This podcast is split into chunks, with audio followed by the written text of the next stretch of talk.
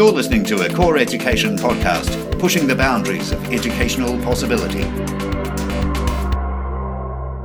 Kia ora, my name is Angela Vermeulen and I um, am very blessed to work for Core Education and am a facilitator there. Looking at today, we're going to, this is podcast number three, so hopefully you've had a chance to listen to the other two leading up to this third. Stepping into collaborative teaching, Sarah and I are going to be reflecting on our processes and our successes and warts and all, what's worked well, what could we or would we do differently now if there is anything, and hopefully share some insights into a where to from for you um, in your journey into collaborative practice. So I'd love to hand over to my beautiful co host, Sarah Whiting.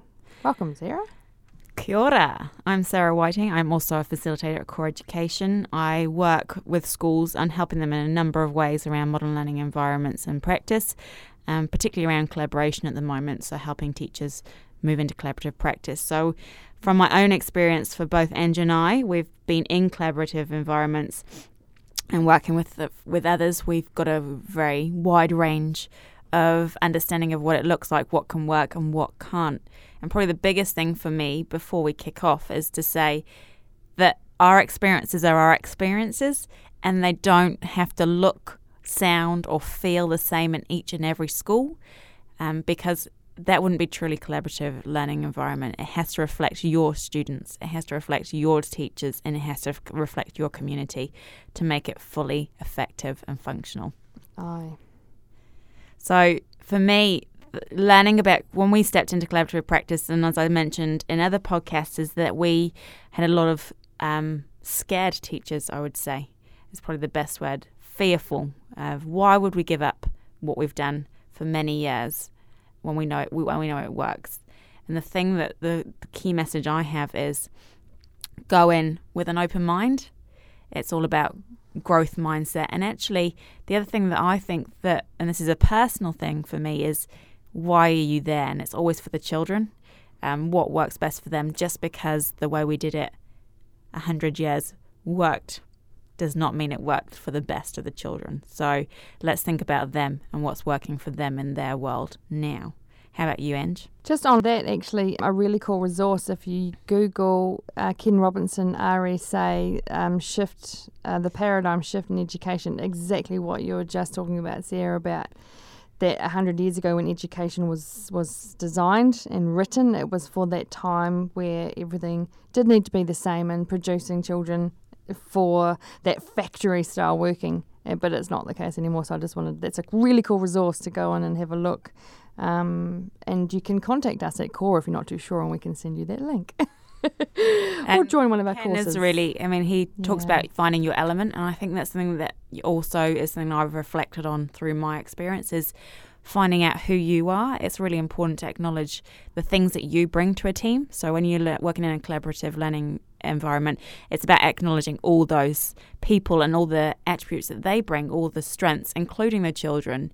And the thing that I like to compare it to is a smoothie, where you, for example, I have smoothies to kickstart my day, and it was to get ready for my wedding, but now I'm married. It's just for for me because I like them. And you'd put in, I put in a banana, I put in some strawberries or berries, and a bit of almond milk, and maybe a bit of protein powder. And each thing I could have on its own, and it would be fantastic. But when I put them together and blend them, The collective power. uh, they are so much more powerful in their in the way that they work to make me healthy and happy, but also they are they taste even better. So for me, that's what collaborative learning environments is all about: is taking the best of everything and blending it together for a better outcome for the kids. Yeah. And Yeah. I mean, you have a slightly Yeah. visual Yeah. for your terms of collaboration. So, what can you explain yours a little bit more, Ange? My visual, I think of my uh, 80s era and I think of um, collaboration as a mixtape. So, you know, if we all to have a an ideal mixtape, if we're going to make a mixtape together, we might have very different songs to play on that tape. But it's really cool if you put the tape on and listen to it all together. It's, you know, you, it makes you dance, makes you sing, makes you um, chat about songs. So I see collaboration as, as a mixtape that we all bring different strengths, we all bring different values. But if you don't have that collective vision, which is to make a, a tape to play, then it's it's going to fall apart. So if you all have a vision and a clear understanding of where you're moving forward to as a school, then it can be yeah a really good dance party. um, and I, I believe that we had the support when we were going collaborative and making these changes. We had a very supportive leadership. And without that support and the ability to step out of your comfort zone and make some changes, then there will be anxiety, there will be frustration. So that support is really important to to make those changes because we all operate in a comfort zone on a daily basis and sometimes when you're making changes you've got to be really pushed out of that comfort zone and if you don't have the skills or the support then it can be easy to step back and not make any change. So I think that was one way I, I believe we were very successful at, Breens Intermediate because of the leadership support and support with the staff and support from our community and support with the kids because the kids really took to it. They they they loved it. And I think that actually your kids are probably your biggest advocates because Yeah. they're the ones that know it's going to work because Yeah. that's the way they, they live and breathe at the moment. It's Mm. the us that have been around the earth a little bit longer that struggle a little bit, and it's about us changing our perspective on what it's all about. It's not about giving up everything; it's about creating opportunities Mm. and doing the best for those learning experiences for the children. Um, I would never ever go back to a single cell working on my No, own. neither. It's a lonely, lonely place. And I think that actually have the other thing that we were given as well as having a strong leadership was the time to collaborate. Yes. We were given we were really lucky in that we had um, a Thursday morning every week for so many weeks where we could actually all sit down as a staff or sit down as a team and have those what you would call meaningless conversations, mm. just have a bit of a gossip, but then we'd go into deep nitty gritty work. So you have that time to have a bit of play, but you also have that time to be constructive. And I think you have to live and breathe just what the kids would be living and breathing because otherwise, what are you there for? And by going into collaborative, we're actually scaffolding one of the top 10 skills for a 21st century worker. Hmm. So we're scaffolding problem solving for the children. You know, teachers sitting there going, oh, how are we going to do this? We're scaffolding collaboration. We're scaffolding can making connections with others. So we are actually modelling in a collaborative environment those skills that businesses are wanting workers to have.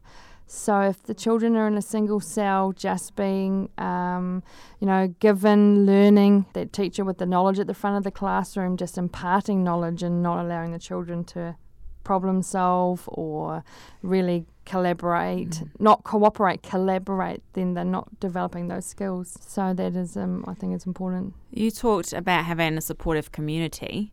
How did you ensure that they were actually involved and um, happy for this transition to a collaborative learning environment? Because from personal experiences, if you, and this is probably something that probably would melt warts and all, is if you don't have them involved from the beginning, it can cause friction.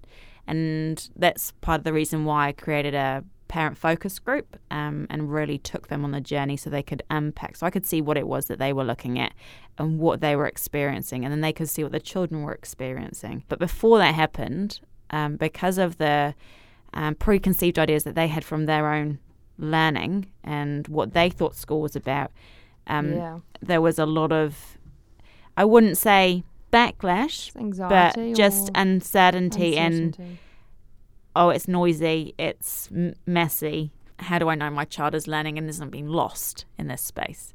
So, how did you at Breens work around that?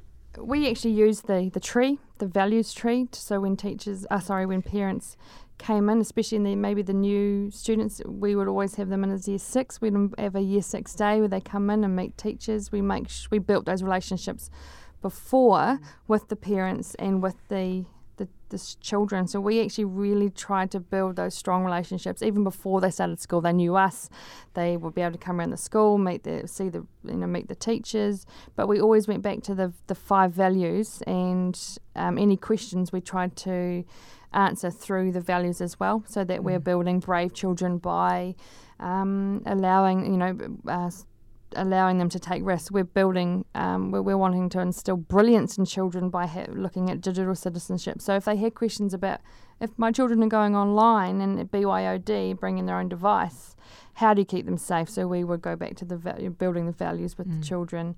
So it always came back to that having that visual to be It's what you believe what- in and the, what the school believes, isn't it? That's the key message. yeah.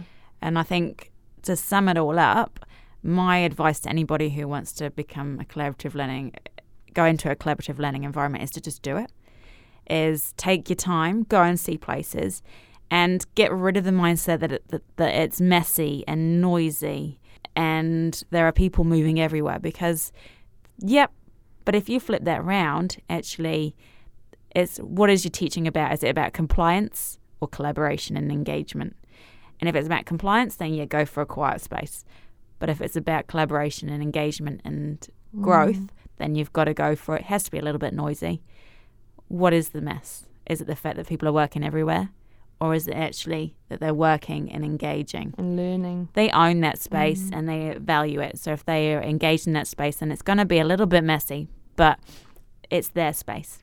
We we actually found that the learning and the engagement increased tenfold, and the negative behaviour dropped away. It was Mm. the complete flip. Whereas there is that fear. You're right that if I work with 96 children and three teachers, that there's going to be um, a lot of chaos. But actually, it is the complete opposite. It is hard to see that until um, it starts. But you have to work on the systems, the hard systems and soft systems, and have those mates to say, how do you agree to work together? And would you say that actually doing your groundwork, the ground, your work research, and you really planning it out as a team yeah. is really important first? definitely. So don't be put off that it's taken some time yeah, to do that Yeah. because I think that's something that I've had a lot is is it's hard work.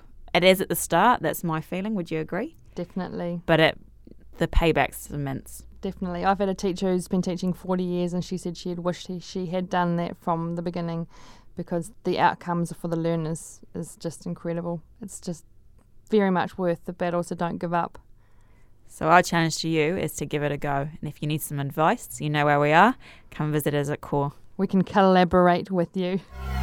You've been listening to a Core Education podcast, pushing the boundaries of educational possibility.